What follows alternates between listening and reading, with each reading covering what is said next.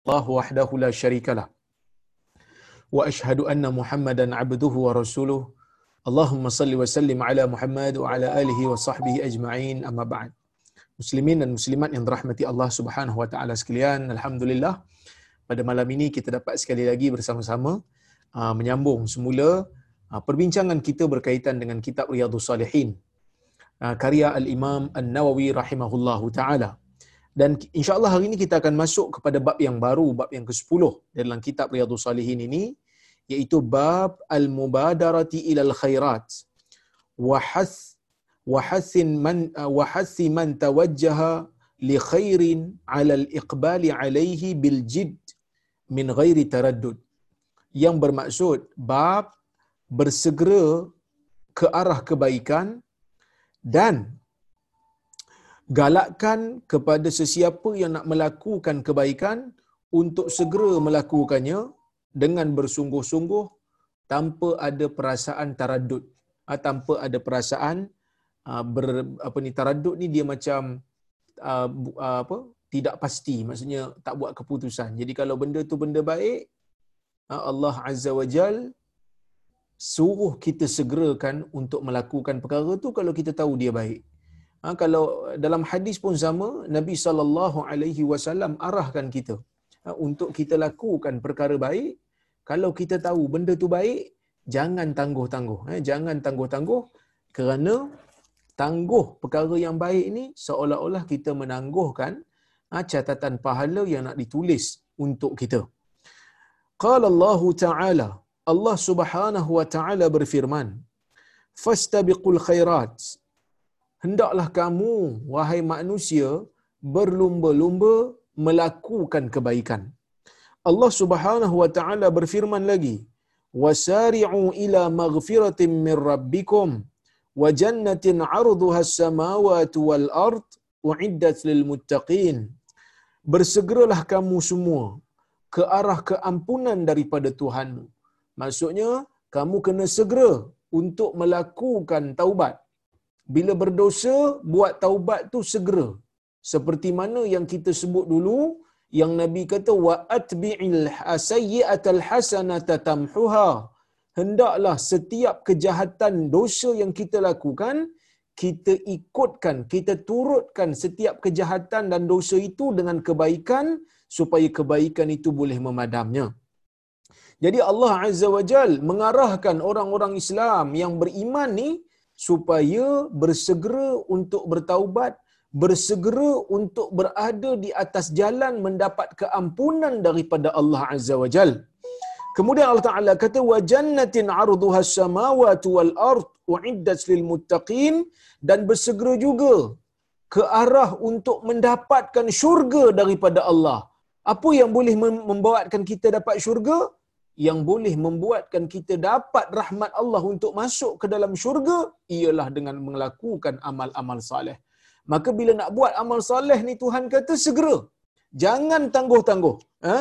Yang mana syurga ini luasnya adalah seperti luas langit dan bumi yang telah disediakan oleh Allah Azza wa Jal kepada orang-orang yang bertakwa. So Allah Ta'ala sebut benda ni supaya kita bersegera. Dalam hadis kata Al-Imam Nawawi rahimahullah, wa ammal ahadith, adapun hadis-hadis fal awwalu an Abi Hurairah radhiyallahu anhu anna Rasulullah sallallahu alaihi wasallam qala badiru bil a'mali salihah fasatakunu fitanun qaqita'il laylil mudhlim yusbihu ar-rajul mu'minan wa yumsi kafira yusbihu kafira yabi'u dinahu bi'aradin minad dunya rawahu muslim.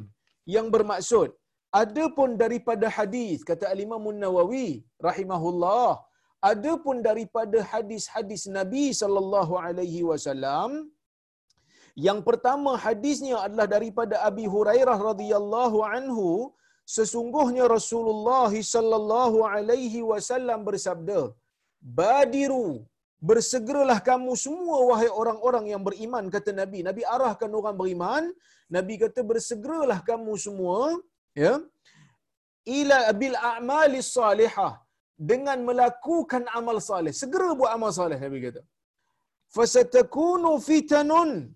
Kerana nanti nah kerana nanti akan ada satu perkara yang dipanggil sebagai fitnah akan ada satu perkara yang dipanggil sebagai fitnah apa itu fitnah ha, kalau kita tengok dalam Quran Allah Subhanahu wa taala juga menyebutkan perkataan fitnah di dalam Al-Quran ha, al fitnatu ashaddu minal qatl kan fitnah itu lebih dahsyat daripada membunuh. Ini yang disebutkan oleh Allah Azza wa Jalla di dalam Al-Quran. Ya? Dan ayat ni pun selalu kita baca. Al-fitnatu asyaddu minal qatl.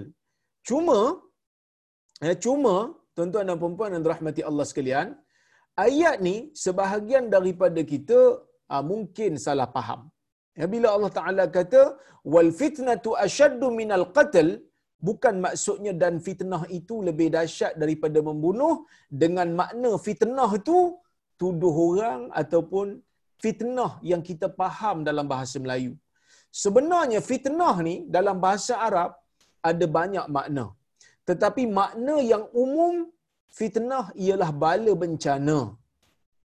Bila Allah Subhanahu wa taala sebutkan wal fitnatu ashaddu minal qatl dan fitnah itu lebih dahsyat daripada membunuh bukan maksud eh, bukan maksud ayat ni tuduh orang tanpa bukti sebab sebahagian orang faham macam tu kan bahkan sebahagian daripada khutbah Jumaat pun saya ada dengar. Khatib baca. Dia kata ah, fitnah itu lebih dahsyat daripada membunuh. Itu salah sebenarnya. Ah, ah, ayat tu betul. Tetapi terjemahan ataupun pemahaman kita salah. Yang dimaksudkan dalam ayat ni bukannya fitnah yang tuduh orang tu. Tetapi fitnah yang dimaksudkan dalam ayat ni adalah kekufuran. Allah Azza wa Jal mengarahkan orang Islam untuk memerangi orang-orang yang kufur. ha, untuk membunuh orang-orang yang kafir yang memerangi Islam dan Allah Taala sebutlah wal fitnatu asyaddu minal qatl ha, kekufuran itu lebih dahsyat daripada membunuh walaupun membunuh tu ha, tak bagus walaupun membunuh tu tak bagus. Tetapi apabila kamu nak memerangi ataupun kamu nak mempertahankan diri, kamu kena berperanglah dengan orang-orang yang memerangi kamu. Dan kekufuran ataupun syirik yang dilakukan oleh mereka itu lebih dahsyat daripada perbuatan kamu membunuh mereka. Ha, jadi bila Nabi sebut di sini perkataan fitan, fasatakunu fitanun nabi kata dalam hadis yang dinukilkan oleh al-imam nawawi ini akan akan ada satu satu perkara yang dipanggil sebagai fitnah apa itu fitnah fitnah kalau disebut di dalam hadis maksudnya terutama dalam hadis inilah maksudnya ialah perkara yang apabila dia turun akan menyebabkan manusia ni bergoncang pegangan agama mereka dan sebahagiannya menyebabkan manusia tak tahu mana satu betul mana satu salah. Ah, itu fitan. Sebab itu hadis akhir zaman dipanggil hadisul fitan. Hadis-hadis fitnah. Kenapa kita panggil hadis fitnah? Kerana hadis yang berkaitan dengan akhir zaman yang menjadi tanda kiamat sebahagian besarnya ialah berkaitan dengan keburukan sebahagian besarnya berkaitan dengan perkara yang bila berlaku akan menyebabkan manusia yang beriman ni pegangan agamanya sedikit bergoncang dan mungkin sebahagiannya akan meninggalkan iman. Oleh kerana itulah tuan-tuan dan puan-puan yang rahmati Allah sekalian, hadis fitan ataupun hadis asyrati sa'ah, hadis yang berkaitan dengan tanda kiamat ni ha, dipanggil sebagai hadisul fitan. Apa yang berlaku sebelum kiamat? Macam-macam lah. Adanya Dajjal, adanya Ya'juj dan Ma'juj, berlakunya maksiat secara berleluasa, zina berleluasa sehingga berlaku di tepi jalan dan seumpamanya. Jadi semua ni kalau dia berlaku dia menggoncangkan jiwa iman orang-orang yang beriman yang ada iman di akhir zaman. Terutamanya bila dajjal keluar nantilah. So Nabi kata badiru bil a'mali salihah. Kamu kena bersegera untuk melakukan amal saleh. Kamu kena segera untuk buat amal saleh ni. Nabi kata, kerana nanti akan muncul zaman yang dipanggil sebagai zaman fitan ah, zaman yang dipanggil sebagai zaman fitnah zaman yang dipanggil sebagai zaman bala bencana apabila turun manusia susah dah nak buat amal soleh terutamanya waktu di mana manusia perlu berhadapan dengan satu peristiwa yang dipanggil sebagai malhamah kubra. Uh, peristiwa peperangan besar yang akan berlaku sebelum daripada kiamat nanti.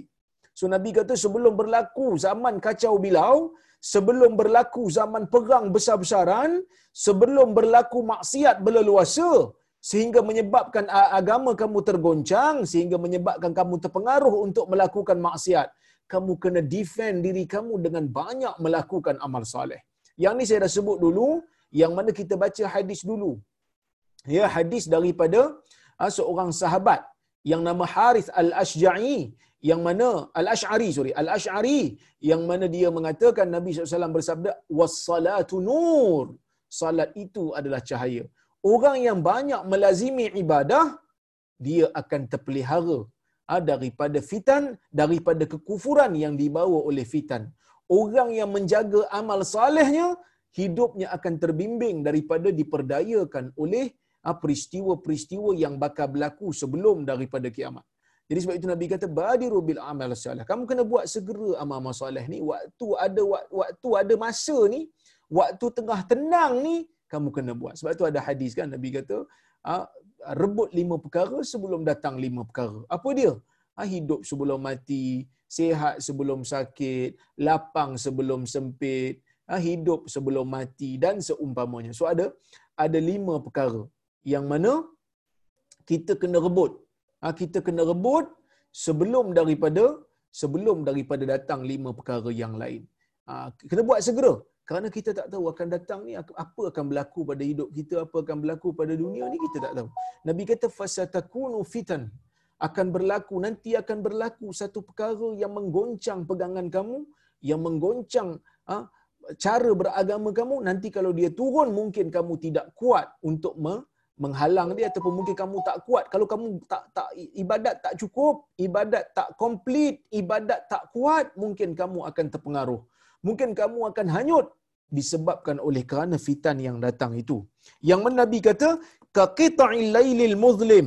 Yang mana fitan ni yang mana bala bencana ni dia akan turun ke dunia sifat dia tu seperti sepotong malam yang gelap gelita gelap sehingga orang tak nampak Orang tak nampak apa itu hidayah. Orang tak nampak lagi apa itu apa itu kesesatan. Tak boleh beza. Nabi kata yusbihu rajulu mu'minan wa yumsi kafira. Yang mana pada waktu fitnah itu turun, waktu fitnah itu berlaku, seorang lelaki mungkin akan berpagi dalam dalam keadaan beriman. Wa yumsi kafira. Dan bila sampai waktu petang dia menjadi kafir. Ulama berbeza pendapat tentang maksud apa apa maksud Nabi kata pagi beriman petang kafir? Sebahagian ulama seperti mana yang dinukilkan oleh Syekh Mustafa Bura ketika mensyarahkan hadis ni dalam kitab dia Nuzhatul Muttaqin dia mengatakan sebahagian ulama memahami hadis ni dengan makna literal. Iaitu memang betul-betul. Di akhir zaman nanti bila turun saja fitan bila turun saja fitnah bila turun saja bala akan berlaku laki ni seorang laki ni pagi dia mukmin tiba-tiba petang jadi kafir. Dan wa yumsi mu'minan wa yusbihu kafir. Ada lagi seorang yang mana pada waktu petang mungkin dia menjadi mukmin wa yusbihu kafira pada waktu pagi pula dia menjadi kafir ha, pada waktu pagi dia menjadi kafir Sebahagian ulama mengatakan maknanya memang makna literal. Bila kata pagi mukmin, mukmin sungguhlah. Bila sampai pada waktu petang, bila telah digoncangkan pendiriannya oleh uh, oleh fitan, oleh peristiwa akhir zaman yang berlaku, akhirnya dia menjadi kafir dengan kafir yang sebenarnya. Ataupun mungkin pada waktu pagi dia apa ni pada waktu petang dia mukmin, esok pagi keluar daripada rumah terkena fitnah, terkena fitan, tiba-tiba menjadi kafir. Ada juga sebahagian ulama mengatakan ah, mungkin kufur ni bukan kafir ni bukan kafir sungguhlah tapi kafir ni kafir nikmat. Allah berikan dia nikmat pada waktu pagi dia beriman keluar daripada rumah dia seolah-olah telah menjadi orang kafir hidup tak ada panduan main reda haja semua benda yang berlaku tanpa bertanya tentang hukum dan hakamnya. Ya sehingga dia jauh daripada jauh daripada sifat manusia yang bersyukur kepada Allah Subhanahu wa taala. Bila Nabi kata yabi'u dinahu bi'aradin minad dunya yang mana dia meninggalkan ataupun menjual agamanya hanyalah kerana semata-mata ingin mendapatkan habuan. Habuan dunia ha? semata-mata nak mendapatkan habuan dunia. Maksudnya di akhir zaman nanti ada orang yang dia tahu benda yang dia buat tu salah. Dia tahu benda yang dia buat tu salah benda yang dia buat tu dosa. Tapi dia buat juga. Kenapa? Kerana dia nak dapatkan habuan dunia. Habuan dunia ni telah menjadi panduan dia, telah menjadi matlamat dia sehingga kan apabila dia menjual agama pun dia sanggup. Orang sekarang tak panggil menjual agama lah, orang sekarang panggil tonggang agama, eh, menunggang agama. Sebab tu orang tanya saya, betul ke Ustaz? Ada uh, manusia yang menunggang agama ni? Ada. Bukan hanya di akhir zaman. Di zaman Bani Israel pun ada manusia menunggang agama. Di zaman kita ni pun ada menunggang agama di akhir zaman lagi dahsyat mereka menunggang agama mungkin mereka akan tunggang agama. Ah, jual agama mereka meninggalkan agama mereka menjadi kafir hanya semata-mata kerana inginkan habuan dunia. Ha, jadi sebab itu kadang-kadang kita heran juga kan. Ada unta ada kuda ada keldai untuk ditunggang tetapi agama juga yang mereka tunggang.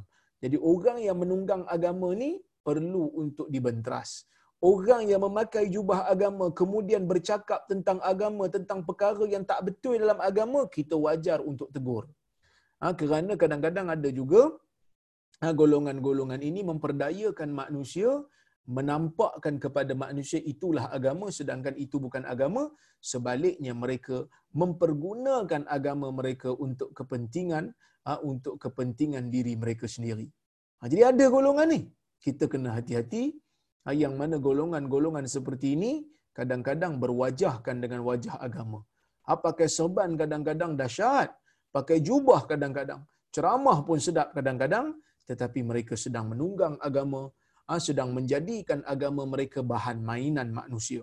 Kadang-kadang mereka boleh jual fatwa mereka hanya semata-mata kerana menginginkan keredaan mana-mana pihak. Baik, kata Syekh Mustafa Bura dalam Nuzhatul Muttaqin, dia kata, hadis ini mempunyai beberapa pengajaran yang kita boleh ambil. Yang pertama, wujubut tamassuk uh, wujubut tamassuk biddin. Wajib berpegang dengan agama. Wajib berpegang dengan agama wal mubadarah ila al-amali salih qabla an tahul al-mawani' wal 'awa'iq dunah. Dan perlu untuk kita bersegera melakukan amal saleh sebelum datangnya halangan dan cabaran yang boleh menghalang seseorang itu daripada melakukan amal saleh. Ha, ini benda penting. Waktu kita lapang, waktu kita muda, waktu kita masih hidup, waktu kita orang kata apa? Uh, uh, waktu kita ada ada uh, ruang untuk uh, waktu kita kaya umpamanya sebelum miskin, ya. Waktu kita hidup sebelum mati, semua ini adalah ruang dan peluang yang Allah Taala berikan untuk kita segera menggunakan ah, peluang dan ruang modal yang Allah Taala bagi ini untuk mendapat keuntungan yang cepat. Ah, untuk mendapat keuntungan yang cepat. Kadang-kadang tuan-tuan dan puan ya, keberkatan umur manusia ni ada manusia hidup lama. Tetapi lama hidup mereka ni kita tak tahu pun apa yang dia buat untuk hidup dia selepas dia mati. Ada manusia yang Allah Taala bagi kat dia umur pendek tetapi kita melihat dia telah mempergunakan ruang dan peluang modal yang Allah Taala bagi ni untuk mendapatkan keuntungan maksimum. Kadang-kadang kita berniaga, kita fikir nak keluar modal, kita fikir benda ni boleh untung ke tak boleh untung. Ha, untuk dunia kita yang sementara. Kita, pening kepala kita fikir, bisnes ni boleh untung ke tak boleh untung. Kalau tak untung, tak berani letak modal. Tetapi dalam dunia ni, Allah memberikan kita modal yang kita tak perlu fikir tentang modal, iaitu umur. Umur, sehat, kaya, rezeki dan seumpamanya ini, waktu lapang ini semua modal yang Tuhan bagi. Modal inilah yang kita akan gunakan sesegera mungkin kerana kita tak tahu mati kita bila. Kerana kita tak tahu bila Allah Ta'ala akan jemput kita bertemu dengan dia. Modal dia dah bagi dah. Dia nak tengok kita buat macam mana. Jadi sebab tu tuan-tuan dan puan saya cerita dulu kan, Imam Nawawi ni umur dia 45 tahun je. Imam Nawawi ni umur dia sekitar 45 tahun. 45 tahun ni saya pun ha, nak pergi ke umur nak 40 lah ni kan. Ha, sekarang ni ha, orang kata apa 30-an. So ujung-ujung 30-an nak pergi ke 40-an ni. Adakah saya setanding Imam Nawawi? Dah tentu tidak. Banyak benda yang Al-Imamun Nawawi tulis seolah-olah memang dia betul-betul bersegera untuk mendapatkan syurga daripada Allah dan kita yakin dan percaya Imam Nawawi ni orang saleh. Mempergunakan 45 tahun yang Tuhan bagi kat dia tu semampu mungkin sesegera mungkin sehingga kitab-kitab dia menjadi rujukan umat ribuan tahun setelah dia meninggal dunia. Dia hidup 45 tahunnya. Tetapi ribuan tahun dia duduk di dalam alam barzakh dan kita yakin percaya insya-Allah Imam Nawawi diberikan ganjaran yang baik disebabkan oleh kerana sumbangan dia yang baik kepada umat. Ha, sumbangan dia yang baik kepada umat. Ada manusia, Allah Ta'ala bagi dia hidup bukan lama. Seperti Sa'ad bin Mu'az. Masuk Islam. Masuk Islam. Betul-betul sebelum Nabi datang ke Madinah, waktu Mus'ab ha, pergi ke Madinah mengajar Quran kepada orang-orang Madinah, waktu tu dia masuk Islam. Kemudian dia meninggal dunia pada waktu Perang Khandak. Perang Khandak ni berlaku pada tahun kelima hijrah. So lima tahun dia dalam Islam. Bukannya lama pun. Lima tahun dia dalam Islam. Bila lima tahun dia dalam Islam digunakan ha, peluang yang Tuhan bagi kat dia tu dengan sesegera mungkin. Tanpa bertangguh-tangguh, akhirnya dia mati. Dan waktu dia mati itu arash bergegar. Arash Tuhan bergegar kerana kehebatan seorang pemuda yang namanya Sa'ad bin Mu'az radhiyallahu anhu. Jadi tuan-tuan dan puan-puan, saya pun cakap je lah kan. Tapi kita kena nasihat diri kita sesegera mungkin. Ha, sebab itulah duk buat macam-macam ni kan. Ha, tuan-tuan pun bantu Alhamdulillah. Saya punya apa? Saya punya niat, saya punya usaha. Alhamdulillah yang mana ramai kawan-kawan bantu. Ha, saya nak buat projek ni, ada orang bagi dana buat projek ni, ada orang bagi dana. InsyaAllah, tuan-tuan dan perempuan, kita kejar benda-benda yang kita boleh buat sebelum daripada kita meninggal dunia, kita doa supaya semua peluang yang Tuhan dah bagi kat kita ni kita guna sesegera mungkin. Kerana kita tak tahu mati bila. Mati boleh datang kepada kita bila-bila masa. Ha, mungkin hari ini kita tengok orang tu mati. Tengok-tengok esok Allah Ta'ala takdirkan kita mati. Dan mungkin kita pun tak bersedia lagi untuk mati. Tuhan jemput dah kita untuk mati. Jadi sebab itu kena bersedia kata Syekh ha, bersedia sebelum datang halangan. Halangan ni boleh jadi kematian, boleh jadi sakit, ha, boleh jadi sibuk sehingga tak ada ruang untuk ha, untuk kita uh, melakukan amal saleh dengan banyak. Sebab tu tuan-tuan dan puan bila saya tengok balikkan zaman-zaman saya apa, waktu saya jadi student universiti, ha, waktu saya jadi student di Jordan dulu buat PhD, saya full time jadi pelajar, full time jadi student, kan? Ha, bukanlah macam sekarang ni. Sekarang ni kena curi-curi masa nak baca kitab. Dulu full time. Duduk jauh-jauh dekat Jordan. Tak ada siapa nak panggil kuliah. Kalau ada pun budak-budak degree lah. Itu pun bukan hari-hari. Dia orang pun ada ada ada tugas. Ada assignment yang perlu dia orang buat. Ada kitab yang perlu dia orang baca. Hujung minggu lah biasa kalau ada kuliah pun. Jadi hari daripada Isnin sampai ke Jumaat. Hari tu saya peruntukkan memang untuk membaca. Jadi bila saya tengok balik saya punya assignment, saya punya tugasan-tugasan yang saya tulis berkenaan dengan isu-isu hadis, ah, saya tengok balik tulisan-tulisan saya yang saya tulis dekat Facebook menjawab uh, soalan-soalan netizen. Saya kata, alangkah beruntungnya saya pada waktu tu apabila saya boleh menulis. Cuma ada juga kekesalan di mana kadang-kadang ada juga waktu yang saya cuai kan. Tapi alhamdulillah waktu tu adalah benda baik yang kita buat. Cuma walaupun kita tak puas hati sangatlah. Tapi bila masuk zaman sibuk, masuk zaman kerja, ha, sekarang ni dah jadi pensyarah pula. Ada student, ha, ada orang datang nak jumpa, tiba-tiba kita menjadi sibuk. Ada waktunya kadang-kadang kita nak ha, kita nak baca kitab pun tak sempat. Nak baca kitab pun tak sempat. Kalau taklah kerana ada kuliah ni, saya pun tak tahulah mungkin kita tidur dululah kerana terlalu penat. Tapi oleh kerana ada kuliah macam ni, bagus juga ada kuliah kan. Kuliah malam-malam ni menyebabkan kita paksa diri. Ha, sebelum daripada berkuliah, mesti baca. Sebelum berkuliah, mesti ready. Buka kitab tu, buka kitab ni. Untuk kita bersedia. At least sekurang-kurangnya dengan berkuliah, saya membaca serba sedikit berkenaan dengan isi kandungan yang saya nak sampaikan. Tapi waktu ni adalah waktu yang sibuk dah. Waktu itulah kita rasa bernilainya waktu lapang yang Tuhan bagi. Bernilainya waktu sihat yang Tuhan bagi dirasakan apabila kita telah jatuh sakit. Ah, waktu bernilainya waktu hidup, bernilainya waktu kaya apabila kita telah jatuh miskin. Jadi tuan-tuan dan puan-puan yang dirahmati Allah sekalian, sebelum buat apa-apa, ah, sebelum apa ni sorry, sebelum datangnya halangan, maka lakukanlah segera. Sebab itu ah, apa ni guru saya, Syekh Abdul Malik As-Sa'di, saya selalu talaqi dengan dia masa di Jordan dulu, saya belajar dengan dia fiqh Syafi'i. Di setiap minggu saya belajar dengan dia. Dia pernah pesan kepada anak-anak murid dia termasuk saya lah. Dia kata, Allah akan letakkan kamu. Dia kata, Allah Ta'ala akan letakkan kamu ha, di satu tempat yang mungkin penting bagi manusia. Dia kata, cuma pastikan apabila kamu diletakkan oleh Allah di mana-mana tempat yang penting, pastikan apabila kamu turun daripada jawatan itu, kamu tidak menyesal dengan mengatakan, kalaulah aku buat benda ni dulu kan bagus, kalaulah aku buat benda ni dulu kan bagus, maka pastikan diri kamu grab ha, segala opportunity, grab segala peluang-peluang yang ada untuk melakukan kebaikan bukan hanya untuk diri kamu tetapi juga untuk umat. Ha, tetapi juga untuk umat. Jadi tuan-tuan dan puan-puan, ini cara orang saleh berfikir. Ha, sebab tu dulu masa kami belajar dengan Syekh Abdul Malik Saadi ni, dia ni orang Iraq. Dia bekas mufti di zaman Saddam Hussein. Bila apa ni kerajaan Saddam jatuh dia lari pergi ke Jordan. Ha, dia dia pindah ke Jordan. Jadi waktu dia pindah ke Jordan tu kami masa tu degree muda lagi. Kami nak belajar dengan dia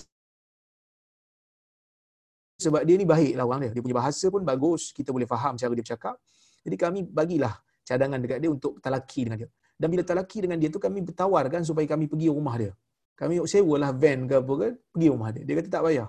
Biar saya datang ke rumah kamu. Dia kata biar saya datang ke rumah kamu kerana kamu semua pelajar yang kamu tak ada kereta. Saya ada kereta. Saya datang dengan kereta saya sendiri. Kenapa dibuat macam tu? Dia kata kerana saya ni amal soleh tak banyak tentara dia tu. Ha, dia, dia kata amal soleh saya tak banyak. Saya mengharapkan agar orang-orang yang belajar dengan saya apabila mengamalkan ilmu yang saya ajar, saya dapat pahala. Dan apabila seseorang itu berdoa untuk guru-guru dia dengan berdoa Allahumma ghfirli zunubi wali wali uh, wali walidayya waliman 'allamani. Kalau orang tu doa ya Allah ampun dosaku ampun kedua dosa ibu kedua ibu bapaku ampun dosa orang yang pernah mengajar kepadaku. Paling tidak aku termasuk dalam doa-doa anak murid aku ni. Jadi tuan-tuan dan puan-puan tengok macam mana cara orang saleh berfikir. Macam mana cara orang yang dipilih oleh Allah Azza wa Jalla sebagai orang baik ni cara dia fikir. Cara fikir dia fikir nak buat benda baik setiap masa nak nak nak curi peluang untuk buat benda-benda yang bagus. Jadi kita pun ha, kena nasihati diri kita untuk buat benda yang samalah baik kemudian ha, kata Syekh Al-Bura al-isyaratu ila tatabu'il fitan al-mudillah akhir zaman hadis ini juga memberi isyarat kepada berturut-turutan bala bencana yang boleh menyesatkan manusia di akhir zaman. Wa kullaman qadat fitnah aqabatha fitnatun ukhra. Yang mana apabila hilang saja satu bencana datang satu bencana yang lain. Ha, yang mana kita pun kalau tengok zaman covid ni pun ia sebenarnya adalah bencana. Ia sebenarnya adalah bencana yang Allah Taala turunkan mungkin. Ha, kerana kita ni banyak sangat leka dan banyak sangat lalai. Allah Taala turunkan benda ni untuk Allah peringatkan kita kembali kepada Tuhan balik, ah bertaubat banyak-banyak. Kita ni, kita kena muhasabah diri kita. Ah, kemudian waqala waqana Allah taala min syururiha kata Syekh moga-moga Allah ama memelihara kita daripada fitnah ini. Fitnah yang datang bertalu-talu yang tidak berhenti-berhenti. So Nabi sebut benda ni supaya kita bersedia. Bersedia untuk apa? Bersedia dengan amal soleh kerana bersedia untuk kubu buat kubu sampai orang tak boleh masuk yang ni bila datang kiamat mati juga. Yang betul-betul akan membela kita di hari kiamat hanyalah amal saleh yang kita lakukan.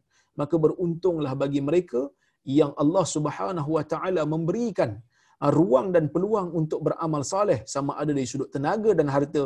Dan mereka mempergunakannya dengan jalan kebaikan tanpa bertangguh-tangguh. Kenapa tak perlu tangguh kerana kita tak tahu. Pada masa akan datang kita mungkin mati. Pada masa akan datang kita mungkin tak sempat. Pada masa akan datang mungkin tak ada ruang nak bagi dah. Ataupun orang lain dah orang lain dah grab ah, peluang tersebut. Maka sebelum orang lain grab peluang tersebut kita buat dulu. Nah, kita ambil dulu. Bersegera untuk melakukan ah, kebaikan. Ah, bersegera untuk melakukan kebaikan adalah sesuatu yang dituntut di dalam agama. Kata al-Imam An-Nawawi rahimahullah al-thani an Abi Sirwa'ah بكسر السين وفتحها عقبة ابن الحارث رضي الله عنه قال صليت وراء النبي صلى الله عليه وسلم بالمدينة العصر فسلم ثم قام مسرعا فتخطى رقاب الناس إلى بعض حجر نسائه ففزع الناس من سرعته فخرج عليهم فرأى أنهم قد عجبوا من سرعته قال ذكرت شيئا من تبر عندنا؟ Fakarihtu ay yahbisani fa amartu biqismatihi. Hmm, fa amartu biqismatihi. Rawahu al-bukhari wa fi riwayatin lah kuntu khallaftu fil bait tibran min as-sadaqah. Fakarihtu an ubayyitahu. At-tibr qit'u atau qit'u dhahabin aw fiddah. Yang bermaksud hadis yang kedua daripada Abi Sirwa'ah. Dia kata bikasri sin dengan membaris bawahkan sin dekat sirwaah tu baris bawah. Wa fathiha dan boleh juga baris atas. Boleh baca sarwaah boleh baca sirwaah. Kedua-duanya betul kata Imam Nawawi so ini bagus kita baca kitab hadis ni. Kalau Imam Nawawi ni nama yang rare kita kata. Nama yang rare ni nama yang jarang-jarang kita dengar ni ha, jarang-jarang kita dengar ni nama-nama ni akan diajar oleh Al-Imam Nawawi dalam kitab Riyadhus Salihin cara macam kita nak baca. Sebab kalau dia tak kalau dia tak letak cara nak baca ni kita mungkin baca saruah. Kan? Ha, kita mungkin baca uh, apa? Uh, siruah. So kita baca sirwaah. Eh, sirwaah dengan uh, membari bawahkan sin. Ya, membari bawah. So kita tak I don't know how to use a nicer word. You cari orang lain. Kita tak boleh baca dengan sur- suruah. Ha, suruah tak betul lah. Tak boleh bagi depankan. Okey. Baik. Uqbah ibn al-Harith. Ah, nama sebenar dia Uqbah ibn al-Harith al-Qurashi. Ha, seorang sahabat Nabi sallallahu alaihi wasallam yang masuk Islam, yang masuk Islam waktu pembukaan kota Mekah. So lewat sikitlah. Nabi buka kota Mekah tahun ke-8 tu baru dia masuk. Yang mana sebelum tu dikatakan dia ni memang musyrik lah. Ha, benci dengan Nabi sallallahu alaihi wasallam. Tak suka dengan Nabi sallallahu alaihi wasallam, tetapi bila Nabi berjaya membuka kota Mekah, dia masuk Islam dan menjadi sahabat Nabi yang agung. Inilah seorang sahabat Nabi yang namanya Uqbah ibn al-Harith. Ramai juga di antara sahabat Nabi ini yang masuk Islam waktu pembukaan kota Mekah. Lewat jugalah. Tapi nak katanya, untuk agama ni dia tak ada istilah lewat sangatlah ataupun terlambat, tak ada. Selagi mana kita dapat hidayah, selagi mana kita dapat hidayah, terus terima. Selagi mana kita nampak benda tu bagus, terus terima. Ha, tidak ada perkara-perkara yang kita anggap sebagai terlalu terlewat ataupun dah tak sempat. Selagi mana nyawa belum sampai ke kerongkong, maka selagi itu ada ruang untuk kita melakukan kebaikan. Cuma kita kena bersegeralah. Bila tahu benda tu baik, segera. Kadang-kadang ha, seruan tu datang ataupun kesedaran tu datang lambat. Tak apa.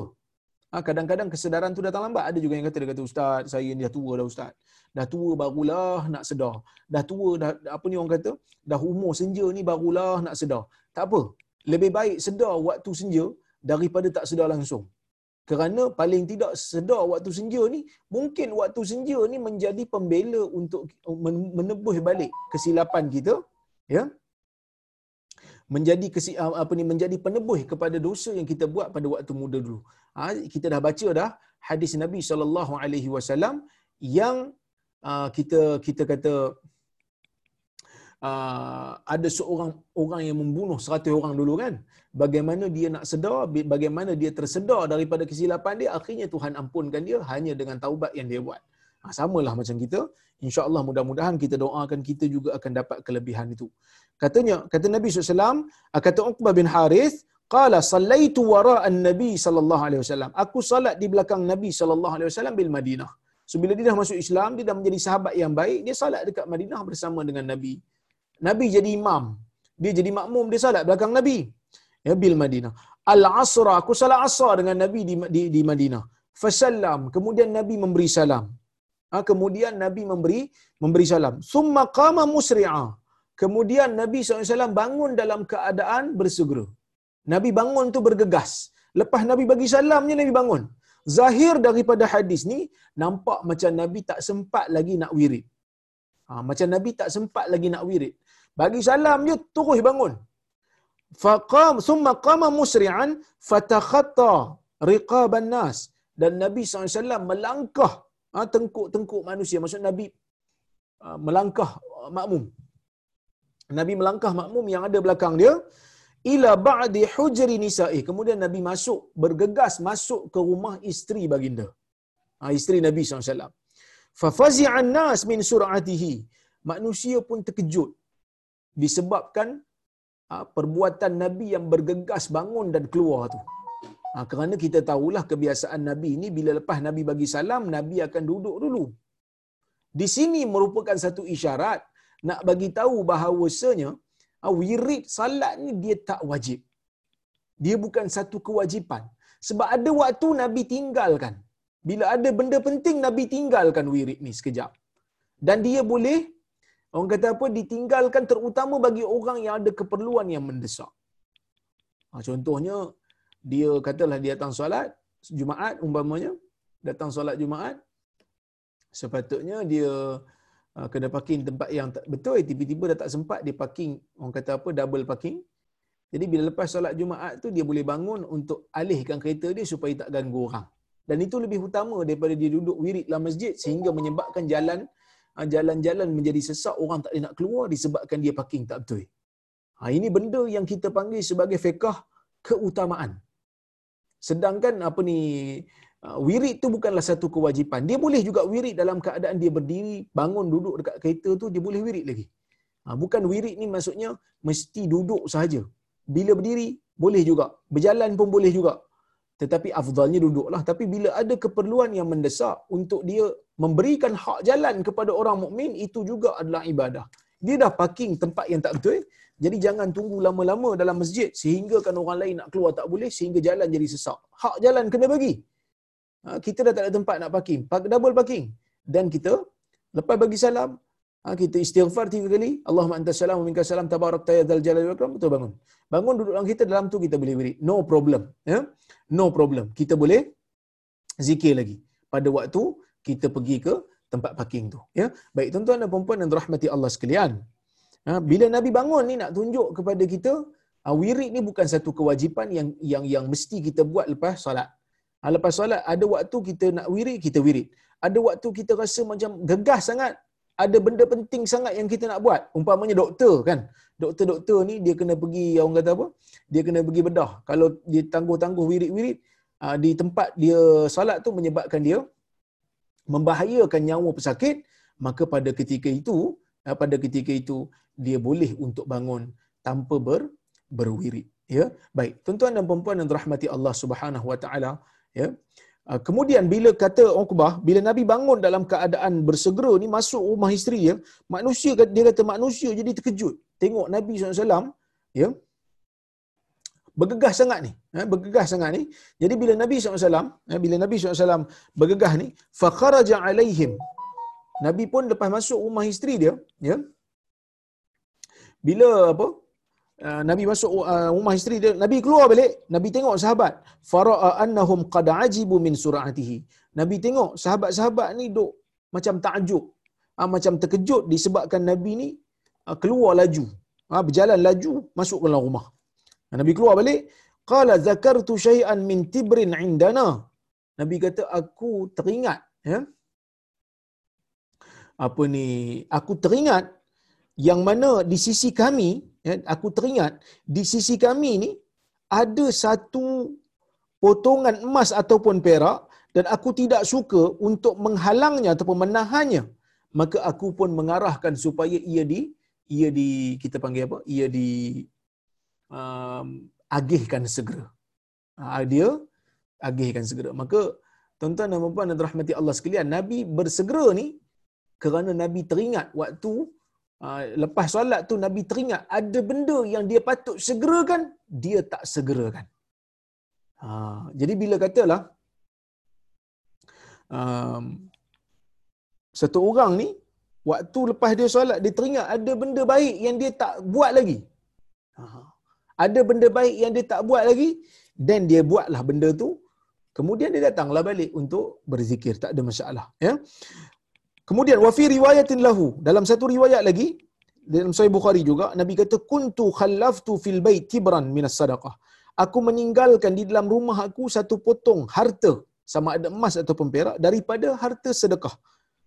Fakarihtu an ubayyitahu dan aku tak suka untuk aku menyimpannya. Aku tak suka untuk menyimpannya. Baik. Apa pengajaran yang kita boleh ambil daripada hadis ni? Yang pertama istihbab takhallus mimma yashghulul qalb anillahi taala. Segeralah untuk buat benda uh, menyelesaikan benda yang boleh menyebabkan kita ni lalai daripada solat. Lalai daripada uh, kita panggil apa? Benda yang boleh mengganggu fokus dan khusyuk kita. Ha, sepatutnya lepas solat ni afdal untuk kita berzikir. Tapi Nabi bangun tu kerana Nabi nak segerakan. Yang pertama segerakan tu sebab Nabi ni wakil untuk orang yang bayar zakat pada zaman dia untuk serahkan kepada asnaf. So Nabi buat segera. Itu pun benda baik. Kerana itu adalah tanggungjawab orang yang menjadi uh, kita panggil apa pemerintah untuk terima zakat dan agihkan zakat dan memberi zakat kepada asnaf dengan segera ialah satu tuntutan dan ia merupakan apa ni uh, ia merupakan pahala lah ia merupakan pahala. Baik. Maka um, Nabi SAW segera untuk buat ya. Dan bila dia segera buat benda tu supaya dia boleh masuk ke dalam masjid balik dan beribadat balik. Dan ber, berwirid balik. Ha, maksudnya kalau dia buat wirid dalam keadaan dia duk teringat harta dalam rumah tu, mungkin dia tak khusyuk. So bila Nabi SAW tengok benda ni, dia kata aku kena selesaikan dulu benda yang mengganggu aku untuk buat ibadat yang sekarang ni. So dia pergi selesaikan dulu. Ha, dia pergi selesaikan dulu. Baik. Wastihbab al-mubadarah ila amalil khair. Dan bersegera juga untuk mengamalkan perkara-perkara yang perkara-perkara yang baik. Ya, sebab Nabi SAW menyerahkan uh, zakat kepada orang yang berhak itu adalah perkara baik so nabi segerakan kemudian jawazul istinabah wa tawkil fi sarfi sadaqat ma'al qudrah 'ala al-mubasyarah boleh untuk kita ni mewakilkan orang dalam bab kita nak bagi sedekah ya kita nak bagi pemberian kita boleh wakilkan orang sebab nabi SAW juga menerima perwakilan tu kita menerima perwakilan tu Ah, kita boleh menerima perwakilan tu kalau walaupun kita mampu untuk menyerahkannya sendiri. Ya. Baik. Yang ke seterusnya at-tajarrud min masyaghilid dunya halal ibadah litasfu nafsuhu fiha. Dan kalau boleh kita bila buat ibadat tu pastikan semua benda-benda dunia ni tidak mengganggu kita. Ha, semua perkara dunia ni tak tak tak orang kata apa jangan dibiarkan mengganggu kita supaya kita fokus dan kekal ibadat. As-salis, hadis yang ketiga, ya. Hadis yang ketiga, An Jabir radhiyallahu anhu qal qala rajul lin nabi wasallam yawm Uhud. Ara'aita in qutiltu fa aina ana? Qala fil jannah. Fa alqa tamarat kunna fi yadihi thumma qatala hatta qutil. Muttafaqun alaih. Hadis yang ketiga. Daripada Jabir radhiyallahu anhuma. Ha, Jabir ni saya dah cerita lah, Jabir bin Abdullah Al-Ansari, dia dan ayahnya adalah sahabat Nabi. Dia kata, berkata seorang lelaki kepada Nabi SAW pada hari Uhud. Tuan tahu hari Uhud? Uhud ialah peperangan yang berlaku ha, kira-kira setahun setelah daripada peperangan Badar. Berlakunya perang Uhud ni kerana orang kafir Quraisy tak puas hati kerana mereka telah ditewaskan di perang Badar yang mana maruah mereka seolah-olah tercala. Kerana mereka keluar seribu orang, lengkap bersenjata tiba-tiba kalah ha, dengan tentera yang hanya 300 lebih. Ha, jadi malulah dia pun. So sebab itu dia nak repeat. Dia tak puas hati dia nak repeat balik perang ni. Ha, bila nak repeat perang ni maka bila repeat menang tentera Quraisy kenapa menang? Kerana orang Islam sebahagiannya tak dengar cakap Nabi lah. Yang ni kita tahulah salah satu peristiwa yang masyhur bagaimana Nabi SAW ya, um, arahkan pemanah untuk memanah untuk kekal di atas bukit itu tiba turun mereka turun kerana mereka menyangka dah menang dan akhirnya Khalid bin Al-Walid uh, patah balik pusing bukit serangan datang daripada depan dan belakang dan akhirnya mereka um, kita panggil apa uh, mereka uh, berjaya di berjaya menewaskan tentera Islam pada waktu itu. Baik. Kemudian bila dia kata pada perang Uhud ni waktu berlaku perang ni, dia laki ni kata, "Ara'aita in qutiltu fa aina ana?" Apa pandangan kamu ya Rasulullah jika aku terbunuh pada waktu ni, di manakah aku? Ha, dia kata, kalau aku terbunuh pada waktu ni, aku ni pergi perang ni, ya. Aku ni aku ni pergi perang.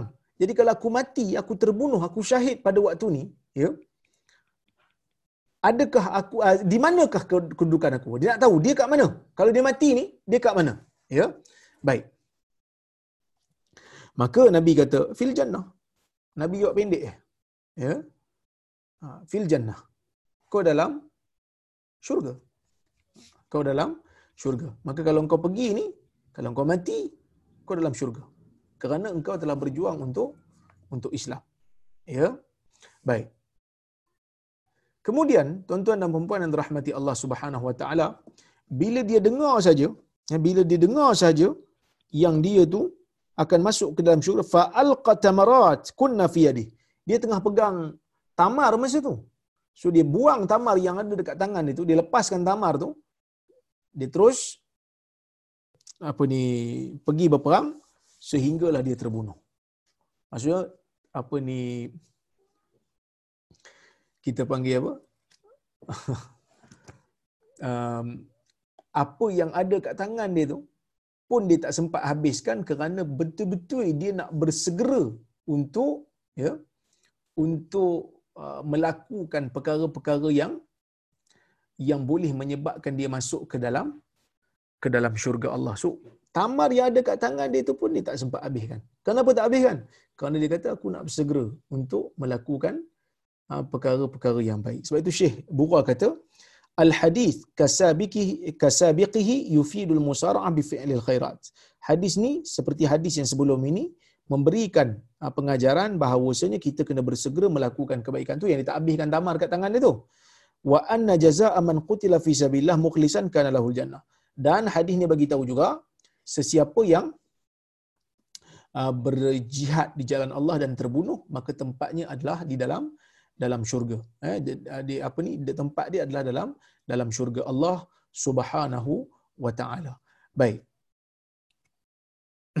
Kemudian Syekh Bura mengatakan juga, ya. Syekh Bura mengatakan juga istihbab ay yas'al al-insan amma la ya'lam. Ah, kita juga di ah, digalakkan untuk bertanya, ya untuk bertanya apa ni pada perkara-perkara yang kita tak tahu. Terutamanya ni tanya Nabi lah jawapan Nabi mana pernah salah lah dari sudut agama ni Nabi memang dapat wahyu. So jawapan Nabi tak salah so dia tak tahu dia tanya. Kalau aku mati aku kat mana? Nabi kata dalam syurga. Kemudian hadis ni juga memberikan pengajaran kepada kita min sidqillah fi talabi syahadah sidqullah ma'ahu ah sorry man sadaqallaha fi talabi syahadah sadaqallahu ma'ahu wa analahhu iyaha. Sesiapa yang membenarkan sesiapa yang bercakap benar pada Allah dalam meminta syahid Allah akan ah, bercakap benar dengan dia Allah akan membenarkan dia dan Allah Taala akan kurniakan dia syahid. Jadi tuan-tuan dan puan yang dirahmati Allah sekalian hadis ni bagi tahu kat kita yang pertamalah bagaimana sahabat ni sanggup untuk berkorban apa saja. Eh, sanggup berkorban apa saja dalam nak memastikan ya mereka dapat syurga yang mereka idamkan. Dan mereka ni tak ada masalah dari sudut nak mengorbankan apa yang mereka ada ya nak mengorbankan apa yang mereka ada dalam kita panggil apa? Dalam dunia ni mereka tak ada masalah. Kerana iman telah masuk ke dalam jiwa mereka. Iman telah masuk ke dalam uh, jiwa mereka yang mana kita katakan ya mereka telah nampak sesuatu yang lebih utama, sesuatu yang lebih kekal untuk diri mereka ataupun untuk kehidupan mereka berbanding uh, kehidupan dunia ni. Jadi apa yang kita nampak eh, apa yang kita nampak dalam isu ni adalah sahabat Nabi SAW telah uh, kita panggil betul-betul uh, menjadikan akhirat mereka tu tumpuan utama. Kerana mereka mungkinlah berpegang dengan uh, pesanan Nabi sallallahu alaihi wasallam yang Nabi kata hendaklah kamu ni sesiapa yang meletakkan akhirat di jiwa dia Allah akan Allah Taala akan jadikan dunia berada di tangan mereka. So mereka meletakkan dunia, apa ni agama di dalam akhirat di dalam jiwa mereka. Cepat nak dapatkan syahadah, akhirnya mereka meninggal dunia ha, kerana berjihad di jalan Allah dan siapa berjihad di jalan Allah dalam keadaan ikhlas Tuhan akan bagi syurga kat dia lah. Ha, kalau tak dapat syurga pun, ha, kalau tak dapat mati syahid pun, paling tidak dia dapat pahala disebabkan dia berjuang fi sabilillah. Ha, dia berjuang fi sabilillah. Wallahu taala a'lamu bisawab. Ya, jadi tuan-tuan dan puan-puan yang dirahmati Allah sekalian, insya-Allah kita akan tengok soalan kalau ada, kalau boleh saya jawab, saya jawablah insya-Allah. Baik.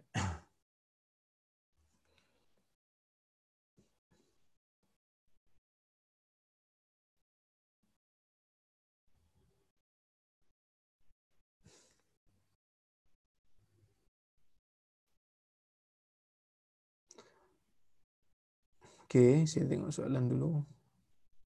Panjang soalan ni. Okey. Soalan panjang dulu. Assalamualaikum Dr. Waalaikumsalam. Wanita yang bertudung, jika hanya dia dan seorang wanita yang bukan Islam berada dalam satu rumah, boleh ke wanita Islam itu buka tudung? Okey. Dalam isu ni, ulama berbeza pendapat.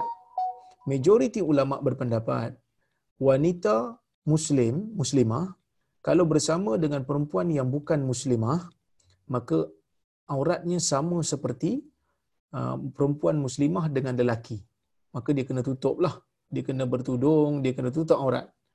Tetapi minoriti ulama berpendapat minoriti ulama berpendapat uh, kalau perempuan muslimah itu ya yakin ataupun percaya dengan bukti dengan kekuatan kepercayaan tu kepercayaan yang besar dia mempunyai ke, apa ni kepercayaan yang besar bahawasanya perempuan yang kafir itu tidak akan menceritakan aurat dia kepada lelaki lain yang bukan mahram kepada perempuan muslimah ni maksud perempuan yang bukan muslimah ni dia amanah dalam menjaga orang kata apa aib ataupun menjaga aurat supaya dia tak cerita pada lelaki lain yang bukan mahram maka dibenarkan untuk dia membuka tudung dia Ah, bila dia berada dalam satu kawasan bersama dengan perempuan yang bukan muslimah ni. Kalau tanya pendapat saya, saya tak nafikan pendapat majoriti ulama tu lebih selamat. Tetapi dalam keadaan yang sangat terdesak, umpamanya kalau macam um, pelajar perempuan kita duduk di kampus, kena pula sekali uh, dalam satu dom, dalam satu bilik dengan perempuan yang bukan Islam, ha, kita kena bagi tahu siap-siap lah. Jangan cerita tentang rambut saya macam mana kepada lelaki lain. Ha, yang tu boleh ikut pendapat minoriti kerana dalam keadaan yang terdesak. Jenuhlah pula nak pakai tudung setiap masa. Ya. Wallahu a'lam. Baik. Kenapa umat Islam berlumba-lumba nak buat korban setiap tahun? Sebab ada satu kalam yang diriwayatkan daripada Abu Hurairah radhiyallahu anhu man wajada sa'atan falam yudahi fala yaqribanna masjidana hadha. Ada riwayat yang kata ini Nabi kata. Ada riwayat kata Abu Hurairah kata. Tetapi riwayat apa, pendapat yang tepat ia adalah apa kata-kata Abu Hurairah. Sesiapa yang ada kemampuan tetapi tidak bersedekah, tidak melakukan korban, maka jangan dekati masjid kami. Maksudnya, korban ni sesuatu yang sunat muakkad. Jadi kalau sesiapa yang ada kemampuan, buatlah korban. Kerana korban ni dia merupakan syiar. Kita nak meninggikan syiar Allah. Ha, jadi kalau buat korban tiap tahun tu, tak apa bagus. Kerana ia merupakan satu tanda yang menunjukkan kita bersyukur kepada Allah Subhanahu Wa Taala atas nikmat yang Allah Taala bagi pada kita. Jadi buat tiap tahun tak ada masalah. Kalau kita ada kemampuan kita buat, no problem. Ya? Baik. Kemudian sekarang ramai wanita Islam di Malaysia mengubah raut wajah seperti hidung, dagu dan mencerahkan kulit. Apa hukumnya Ustaz? No surgery, inject gel lepas tu bentukkan muka memang muka tu bezalah jadi lagi cantik. Yang ni ada fatwa, ya. Kalau dia mengubah Ah, apa ni muka dia dengan melakukan sesuatu macam botox apa semua ni memang diharamkan bahkan benda tu memudaratkan pun sebenarnya ha, memudaratkan pun jadi diharamkan Tetapi kalau dia memakai krim umpamanya kan, pakai krim, dia bukan dia bukan apa ni, cucuk masuk ke dalam, dia cuma pakai krim saja untuk mencerahkan yang itu tidak ada masalah. Eh, wallahu a'lam. Baik.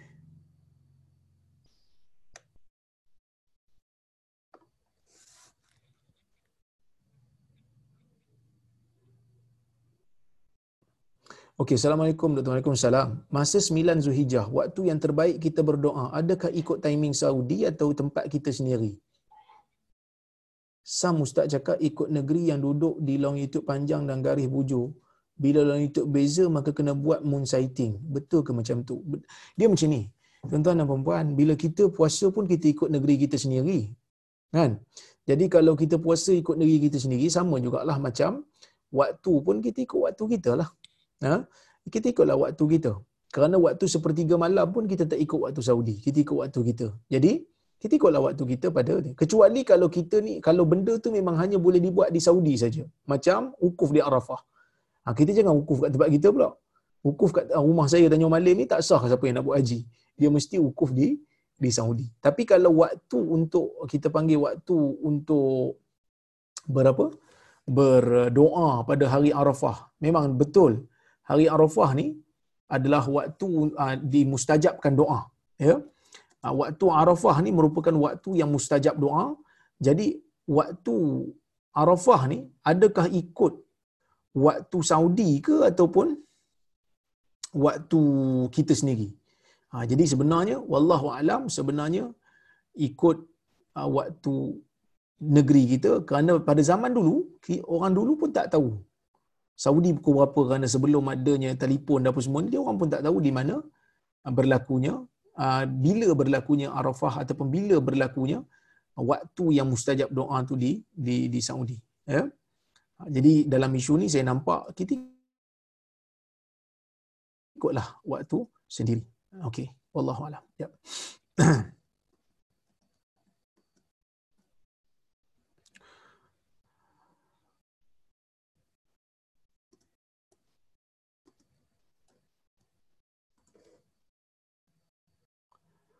Okey.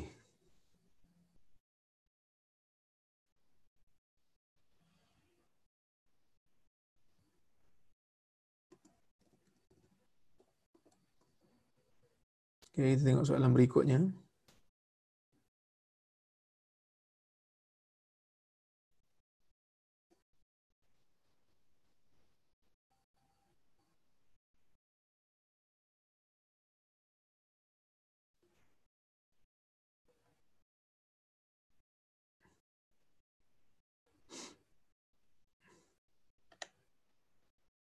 Sebenarnya sebelum saya terlupa eh, sebenarnya um, tengok anak bulan ni okey tapi ilmu hisap tu ilmu falak syar'i tu kita tak boleh nafikan juga kerana ilmu tu lagi kuat daripada semata-mata kita melihat anak bulan. Walaupun nabi sebut tentang melihat anak bulan tetapi nabi sebut kepada orang yang tak reti kira umat yang tak reti, tak reti kira pada zaman tu. Kalau zaman sekarang ni kita dah boleh ada alat yang boleh nampak bulan masuk dan bulan tak masuk so kita tak ada masalah untuk berpegang dengan yang tu ya. Baik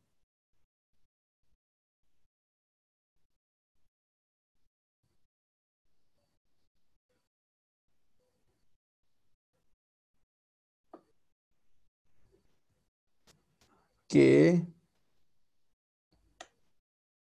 Assalamualaikum. Doktor, kalau terbaca bacaan untuk sujud semasa rukuk tak apa-apa ke?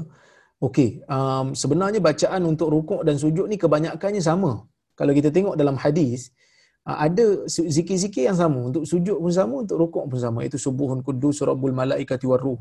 Subhanakallahumma rabbana wa bihamdika Allahumma ghafirli. Nah, umpamanya kan.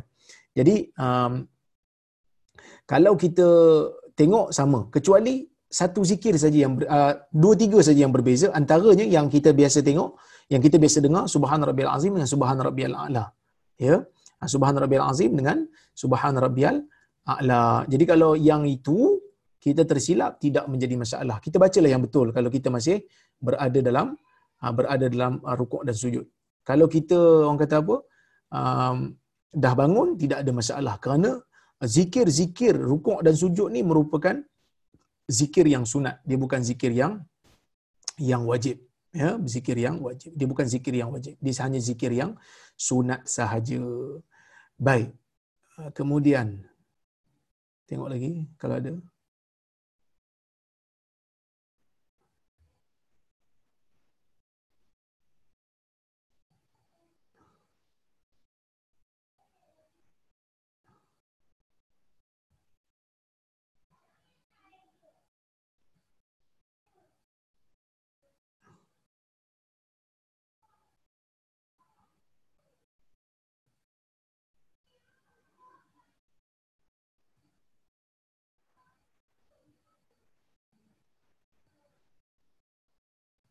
Okey. Okey, ada yang tanya. Kenapa apa? Tak ada sebut nama dalam kisah ni tentang perawi tu kan? Kenapa tak sebut nama? Wallahu taala alam ah, kerana Jabir tak sebut nama. Kerana mungkin bagi dia macam tidak penting untuk disebutkan nama tu. Jadi Jabir tak cerita nama maka kita tak tahulah melalui riwayat ni. Okey. Assalamualaikum doktor. Waalaikumsalam. Solat witir pada malam-malam biasa baca kunut ke? Ha, dalam isu ni ada beberapa pandangan. Pandangan yang pertama ialah pandangan yang mengatakan kunut witir ni hanya dibaca pada 15 uh, yang kedua Ramadan. 15 kedua Ramadan barulah uh, baca doa kunut untuk witir. Manakala selain daripada itu tak baca. Ini berdasarkan daripada perbuatan Ibnu Umar yang sahih dari Abu Daud. Manakala Sebahagian lagi ulama mengatakan tidak ada kunut pada pada witir. Tapi pendapat ini salah, tidak tepat kerana hadis menunjukkan ada. Ah, riwayat Hasan menunjukkan bahawasanya kunut witir ni boleh dibaca setiap tahun. Bila nak baca baca, bila nak tinggal tinggal. Ha, boleh dibaca setiap tahun. Maksudnya sepanjang tahun kita boleh baca bila-bila masa yang kita nak. Ha? Tetapi pertengahan Ramadan tu pun kita disunatkan untuk berkunut witir. Okey, wallahu a'lam. Salam Ustaz, ini extension daripada soalan dulu. Berkenaan bacaan subhana, subhanallah wa bihamdi satu kali. Macam tu bolehlah orang buat dosa gila-gila lepas tu baca satu kali. Semuanya okey. Macam mana nak ajar anak-anak kita pasal integriti dan honesty kalau mereka tahu boleh diampun semua dosa dengan baca satu kali. Ini dosa kecil saja. Dosa besar mesti dengan taubat. Dosa kecil yang seperti buih di lautan ni sahaja yang akan diampun ha, kerana ada hadis lain yang Nabi kata as-salawatul khams wa ramadan ila ramadan wal umrah ila umrah kaffaratu ma bainahuma in ijtanabal kaba'ir ha, salat lima waktu Ramadan ke Ramadan dan umrah ke umrah merupakan pengampunan bagi dosa yang berlaku di antara keduanya apabila dia meninggalkan dosa besar. Kenapa? Kerana dosa besar itu hanya akan terampun dengan taubat. Ya. Baik.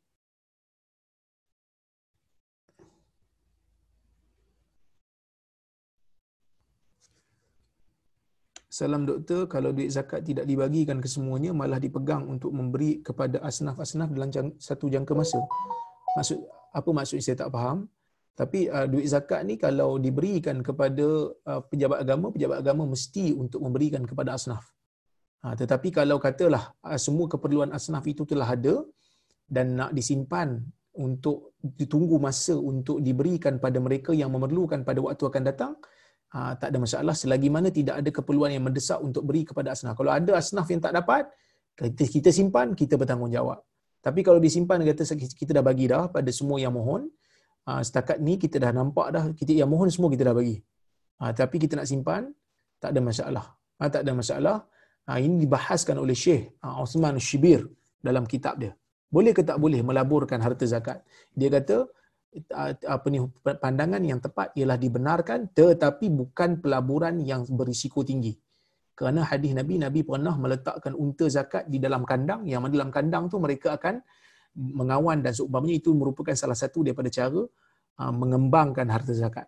Tapi mestilah dengan uh, kita panggil nasihat orang yang pakar dan juga bukan berisiko tinggi.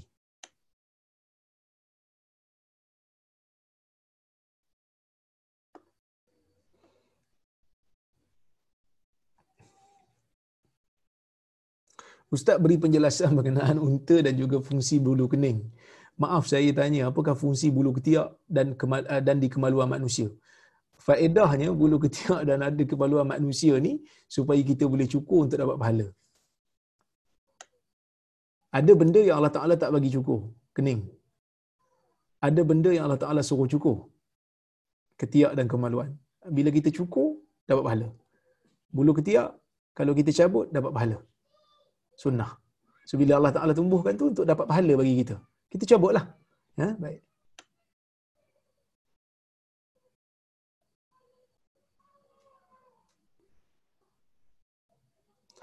Dalam solat berjemaah, solat subuh ketika kunut, saya memilih untuk tidak berkunut bersama imam. Tapi apabila mengetahui dalam kunutnya, dia tiba-tiba membaca doa kunut nazilah. Bagaimana? Saya pun tiba-tiba mengangkat tangan berdoa bila mendengar imam. No problem.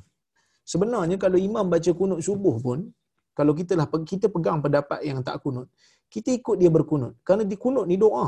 So kalau kita aminkan doa dia pun tak ada masalah kerana benda ni ijtihad. Ha, benda ni ijtihad. Mazhab Maliki dan Syafi'i mengatakan ada kunut subuh. Hambali dan Hanafi kata tak ada. Yang ada cuma kunut nazilah. Saya pun cenderung kepada pendapat Hambali dan juga uh, Hanafi yang mengatakan tidak ada kunut subuh berterusan. Yang ada cuma kunut nazilah. Tapi kalau imam berkunut, saya berkunut kerana saya akan aminkan kunut imam kerana ia adalah doa. Wallahu a'lam.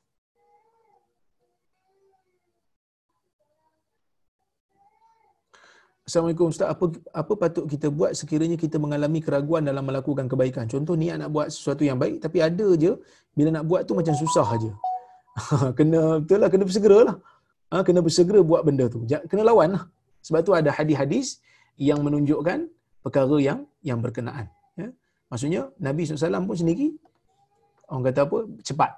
Ha, cepat. Okey.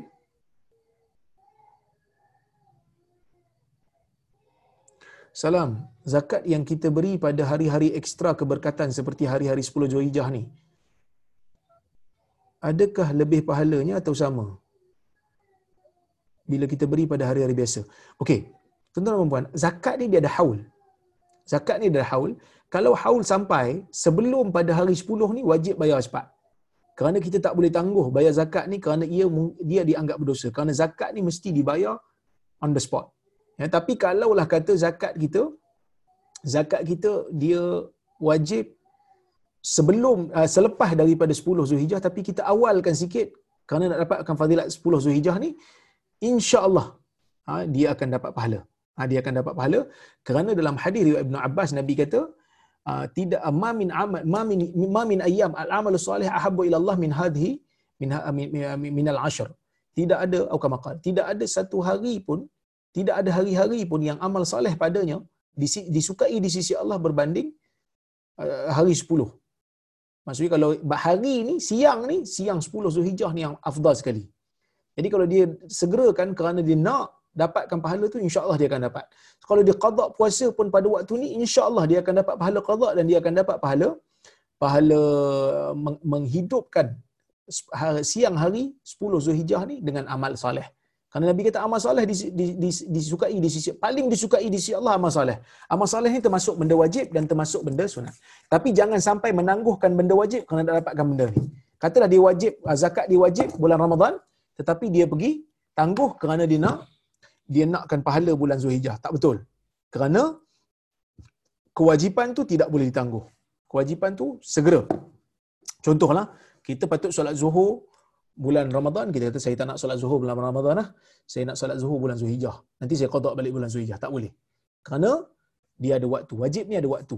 Ha, ada waktu yang uh, wajib yang ada waktu yang tidak orang kata apa yang bukan muasak. Yang mana dia punya waktu tu bukan uh, uh, luas, uh, bukan panjang, ada waktu tamat, buat segera. Wallahu taala alamu bisawab. Uh, mudah-mudahan uh, itu cukuplah untuk malam ini untuk uh, perkongsian saya. Uh, alhamdulillah banyak agak soalan pada malam ini menunjukkan tuan-tuan dan puan alert dan orang kata segar lagi walaupun puasa siang tadi. Jadi insya-Allah uh, kita teruskan uh, melalui hari-hari 10 Zulhijjah ni dengan ibadat, dengan amal soleh, dengan banyak bertakbir, banyak berzikir, banyak bersedekah, banyak berpuasa. Siapa yang mampu puasa, kita puasa. Mudah-mudahan uh, kita akan dapat pahala di sisi Allah Subhanahu Wa Taala dengan berlipat kali ganda. Wallahu alam. Terima kasih banyak. Insya-Allah kita jumpa lagi pada masa akan datang. Saya mohon maaf kalau terkasar bahasa tersilap kata qul qawli hadha wa astaghfirullahal azim li wa lakum. Assalamualaikum warahmatullahi wabarakatuh. Waalaikumsalam warahmatullahi wabarakatuh. Jazakallah